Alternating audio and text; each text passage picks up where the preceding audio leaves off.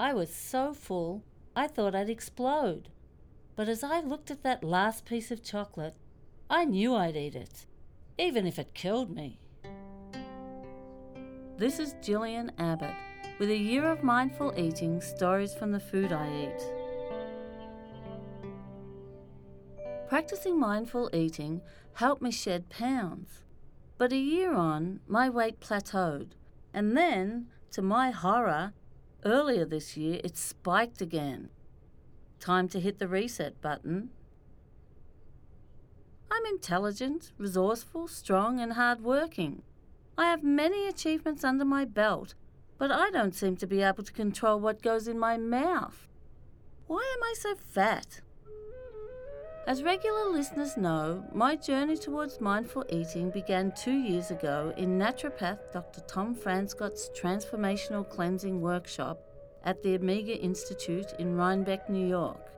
His seven day workshop includes a menu rich in juices, vegetables, fruits, and healthy oils such as avocados, olive oil, and coconut oil.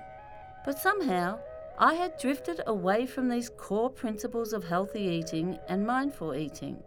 When my oldest daughter's chronic health condition flared and she almost died, I turned to old habits and added those pounds back. With the weight came craving for sugary foods, for bread and foods like potato chips.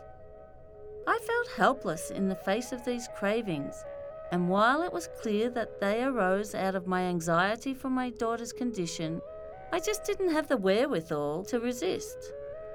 Over the years, I've tried other excellent programs, but none worked for me the way Francescott's did. The first time was life changing, and so once my daughter recovered, I revisited his workshop. A couple of weeks after the cleanse, I caught up with Francescott at the Guest House Retreat and Conference Center in Chester, Connecticut. Some of the people listening might not even know what cleansing is. Can you explain it and talk about how you see its role in health and weight loss? It's an underutilized therapy in conventional medicine. When did you first become aware of cleansing? I initially discovered it when I personally did cleansing for myself. I did a juice cleanse of just drinking juice and I had soup at night.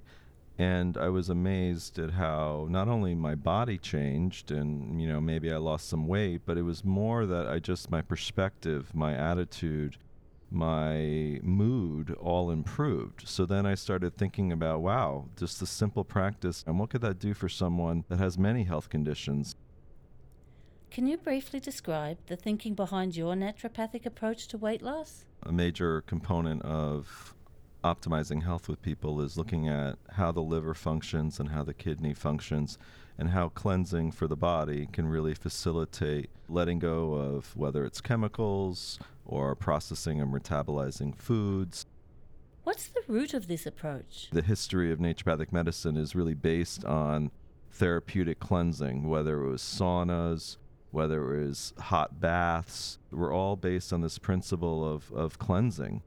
Even when the Native Americans would do sweat lodges, that's an idea of spiritually cleansing. It's not only helping the body and the skin with intention, it, it's also changing attitudes and emotions, and it's bringing up in our awareness uh, things that we might want to look at and address in our lives. He went on to explain toxicity and its role in health and weight loss. The metaphor that I work with is that it's about letting go of toxic material, whether that's physical for the body, or emotionally for the heart, or even mentally toxic thoughts for the mind.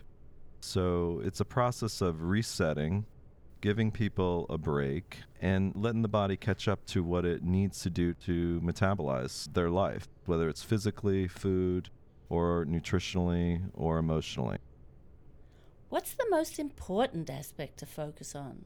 The critical component is a mindfulness based approach where we really look at what is going on for us individually because cleansing is a metaphor for letting go and transforming old material that's no longer useful and really allowing space to bring in healthy cells and healthy nutrients. So if we are more aware of our actions and our behaviors that drive our eating habits, that drive our lifestyle choices, then we'll be more able to slow down, assess, and perhaps shift patterns. This really resonated with me. I think it's the reason I like his program so much. I see my weight as a puzzle, and the food that goes in my mouth is just the final step in a long process.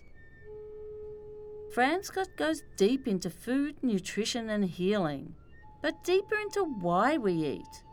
He identified food that strengthens our health, such as broccoli, and those that undermine it, which for Francescott is just about any food that comes pre-packaged in a box.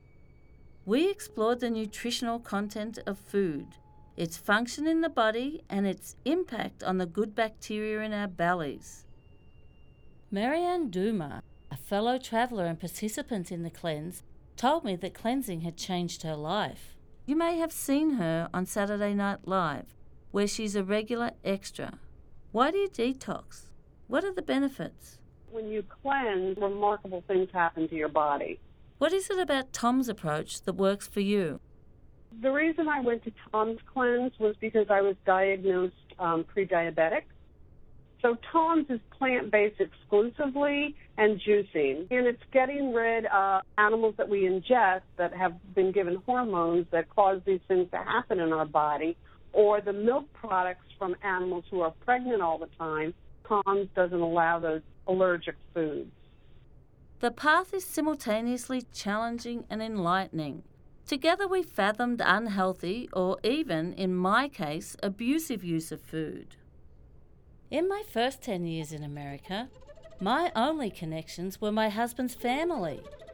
Then disaster struck. A freak accident left him in constant pain. His drinking spiked and he became violent. Inevitably, doctors pushed prescription painkillers on him, and our lives descended into hell. I was left alone in a foreign country with three children and no money or human contact. Food was my only friend, my entire support system, and I nearly ate myself to death. The program is about trying to bring awareness to people so that they recognize their perhaps unhealthy patterns and habits and how can we weave in some healthier ways to go about eating, ways to go about living, ways to go about being happy? Because I think ultimately, at the end of the day, it's about letting go of a lot of material on both the physical, mental, and emotional, and and ultimately, how do we help with the heart being more open, full of love, and feeling happy and joyous? Yes, now we were getting somewhere. I was beginning to understand why I had turned to food in those dark, lonely days. Over the past few months, I had been thinking about food in terms of addiction.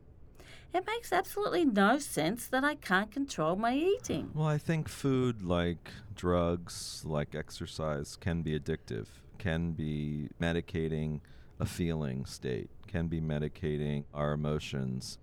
I view it as something that people go to for safety, for soothing, for emotional well being, even though it might have secondary effects i.e., weight gain, obesity. So I do think it is addictive, but really the food itself is not so much addictive as our habits and our thoughts and our behavior. And when you look at babies and what we do uh, with children to pacify them, we usually give them something sweet. So I think early on we learn this behavior that if I'm upset, someone will give me sweet. And then as we grow up, then we do that for ourselves. We medicate with sweet or we medicate with pastas or carbs because they're comfort food, they're soothing, they're our friends, you know, in those times of need.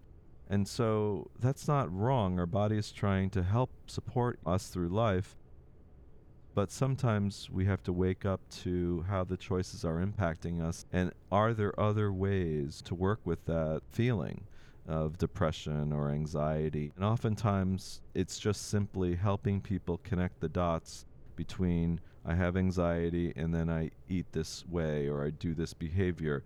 Once they realize that then they're more likely to be able to change that for themselves and That's what gives lasting change. When people make changes and have insight and feel empowered and inspired to move forward in their life. He takes the idea even further, trying to get to the root causes of putting unneeded food into our mouths. It would be very easy for me to do a juice cleanse and say, see ya, but I'm trying to teach skills and tools that people will have for their life. People with weight issues, I think there's a lot of reasons and there's many ways, and it's all individual. Sometimes it's physically toxic materials. If people have a lot of pesticides in their body, if people have a lot of heavy metals, they will tend to have more weight. If people are shut down emotionally, they've had a lot of grief, they've had a lot of pain in their life, potentially that's going to drive behaviors uh, of eating. And if people have thoughts, even, or memories of food, there's a lot that goes on with how people choose certain foods. And a lot of it is attached to a story. This all makes perfect sense to me, but I wondered how others looked at the same issues. I was delighted to discover that horticultural therapist Ellen Wolf was staying at the guest house. I asked her about her work and her take on overeating. So, Ellen, what is a horticultural therapist? Horticultural therapy means bringing plants and people together for challenged populations for Francescott, food addiction is seeking comfort or support or repeating old patterns, often from childhood. Thinking about it, my mother's principal expression of love was through food. It's no wonder I turned to it when I had nothing or no one else. Wolf goes further on the issue of food and addiction than Francescott. Now, Ellen, you've struggled with addiction yourself. Can you tell me about that? I got into recovery for alcoholism 23 years ago, and after about two months, my therapist suggested that I go to what's called Overeaters Anonymous, OA, to deal with eating addiction. So, over the years, I've done classes and workshops on mindful eating and incorporated that whole process into my life coaching business. Mindful eating is a practice of being in the now focusing entirely on the food and breathing when eating. This means taking time to do nothing else besides eating at mealtime, and when eating, focusing on the taste, on chewing, and on the people sharing our meal, leaving our problems and concerns to the side. I think food definitely is an addiction. It's a way that we can control our life. You know, many of us have been controlled, abused, gone through trauma. Never in my wildest dreams did I imagine myself understanding what it means to be a victim of abuse.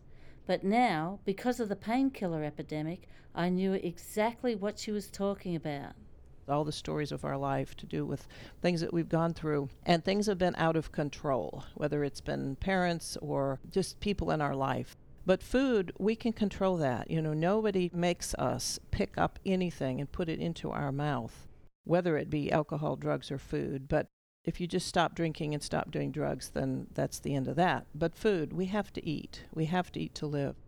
And so it's an ongoing battle, you know, and you pick up something and it tastes good. Well, more would be better. So you pick up another one and another one. Next thing you know, you've eaten six pieces of bread or 10 brownies or six pieces of cake.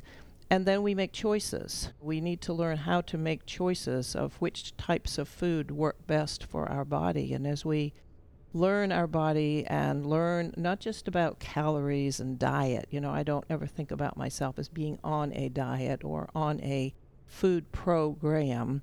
I just think about certain choices and things that work best for me. Just as self talk is a crucial element of maintaining a healthy, balanced diet, it's also crucial to the habit of overeating when you are poor and then all of a sudden you're not poor anymore, you remember. It's like those old memories in your mind. You, you remember when it was, you know, well, I might not ever have this again. You know, I might never see this again. I mean, right now I'm at a conference, there's plenty of food, but the, it has entered my mind several times as I go through the line. Wow, there's something I haven't had for a month. Let's eat six of these because I might never get this again. But that doesn't mean that I'm not going to have food tomorrow or when I get home or somewhere else. That's so interesting. I have a last meal about once a day. The most extreme example for me was when I went to England. I'm Australian, and the traditional Aussie diet, to the extent that a 200 year old country can have a traditional diet, is very similar to British cuisine. I was staying in King's Cross. I left my hotel room, went out onto Euston Road, and immediately saw a fish and chip shop. Now, we don't have fish and chips in New York, and it had been a long time since I'd had real fish and chips. I had to go in, even though I'd already eaten. I had to have a serving of fish and chips. They were so delicious, not the insipid version you get at Irish pubs in New York City, but real fish and chips. I was in hog heaven. Then I left the shop, walked 10 feet, and saw another fish and chip shop and another and another. They were everywhere. But I had felt if I didn't eat that meal then, I'd never have the chance again. That feeling that I must eat as much as I can this minute was overwhelming. Each of these wonderful practitioners saw the issues we discussed from a slightly different angle, but far from contradicting each other, the two deepened my understanding of my relationship with food. I'm healthy for my size, and always had a lot of fruit and vegetables. I love sweetness, but have a solid foundation of mostly vegetables. How would you advise someone like me with a chronic weight problem? We don't have to teach you how to eat vegetables to include that in your diet because I do work with people that don't like vegetables and don't eat them or have never eaten them and don't have any idea about vegetables. I know for me, I have learned that I really have to stay away from sugars. I'm not 100% about it. It's progress, not perfection. And I don't beat myself up about it. When you take a whole kernel of grain, be it rice, millet, barley, whole wheat, oats, whatever it is, and you grind it into flour and you take that flour and you mix it with a sweetener and a yeast. Well, that's a fermentation.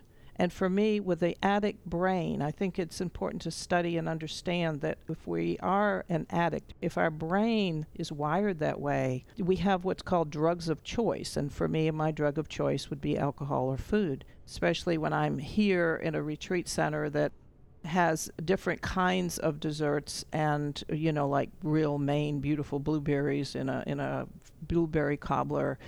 And I also know that I'm only here for two or three days, and then I'll be back on what's a usual program for me or choices that I make when I'm at home. So I've learned, you know, not to sabotage or beat myself up when I'm in a different location and having different kinds of food. This reminded me that before I went to Francescott's workshop, I'd been craving bread. After succumbing, my eating got out of control.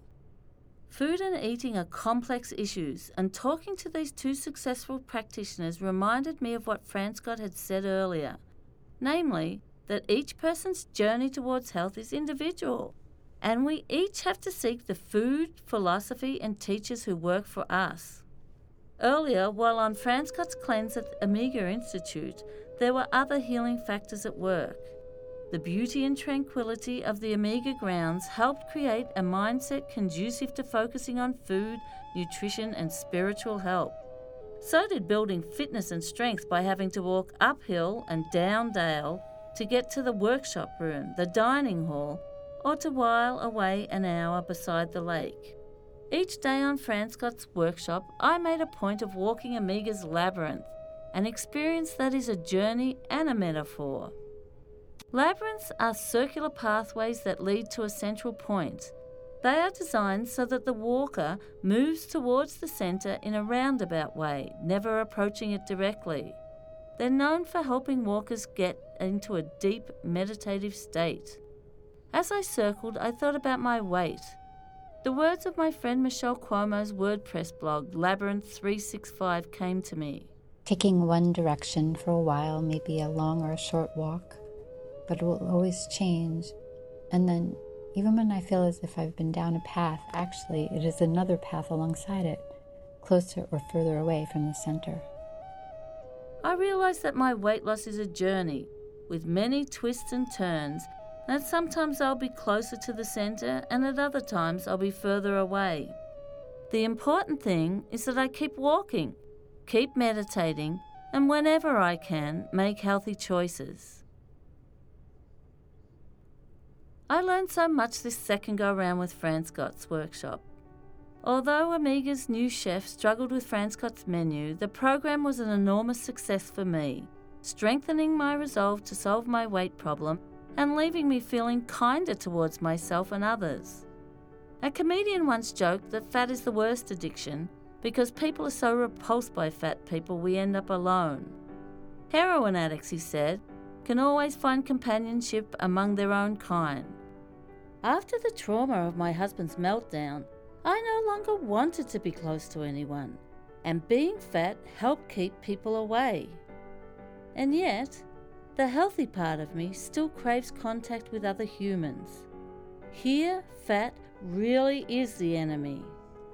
My fat does keep me isolated from others, but as I learn to forgive myself, that isolation is diminishing. When I got home from the cleanse, to my surprise, everything tasted so good. Even better, I just got my blood work back from the regular doctor, and my blood sugar is still normal after all those years at pre diabetic levels. There is something in the way Francescott brings together the physical, emotional, and mental aspects of eating that works for me. I'm so grateful to him, to Omega, and to the labyrinth that is life. Dr. Tom Francescott's transformational cleansing is held in May at the Omega Institute. Details can be found on their website. Ellen Wolf's program is called seedfork.org. That's S E E D F O R K dot O R G. On the next Mindful Mouth, I'll speak to Dr. Stanislav Grof, MD, a groundbreaking psychiatrist and author with over 50 years' experience. He will discuss the role of the unconscious in overeating. And stay tuned as part three of my series explores the way the revolution in thinking about food is changing the way food is manufactured and sold. This episode will include a conversation with some of New York City's most dynamic young food entrepreneurs. We'll also hear from legendary tea entrepreneur Merrill J. Fernando. Thank you for listening. Check me out on the SoundCloud at A Year of Mindful Eating for more episodes. Please follow and like my podcast there and at The Mindful Mouth on Instagram, Facebook, or Twitter at Jan Abbott. So share it and join me for another serving of A Year of Mindful Eating next time. A Year of Mindful Eating Stories from the Food I Eat was written and performed by me, Gillian Abbott. Theme music was written and performed by Lauren Butcher. Story edited by Joanne Perpich and Dolores Edwards. Producer, sound engineer, and mixer is Leonard Collier. Executive producer is me. Featuring music from Leo Rader and his psychedelic flute. Additional music by Musical Man. Copyright Fourth Genre Productions 2016. I paid for the tuition for the transformational cleansing workshop. However, Omega Institute provided my food and accommodation free of charge.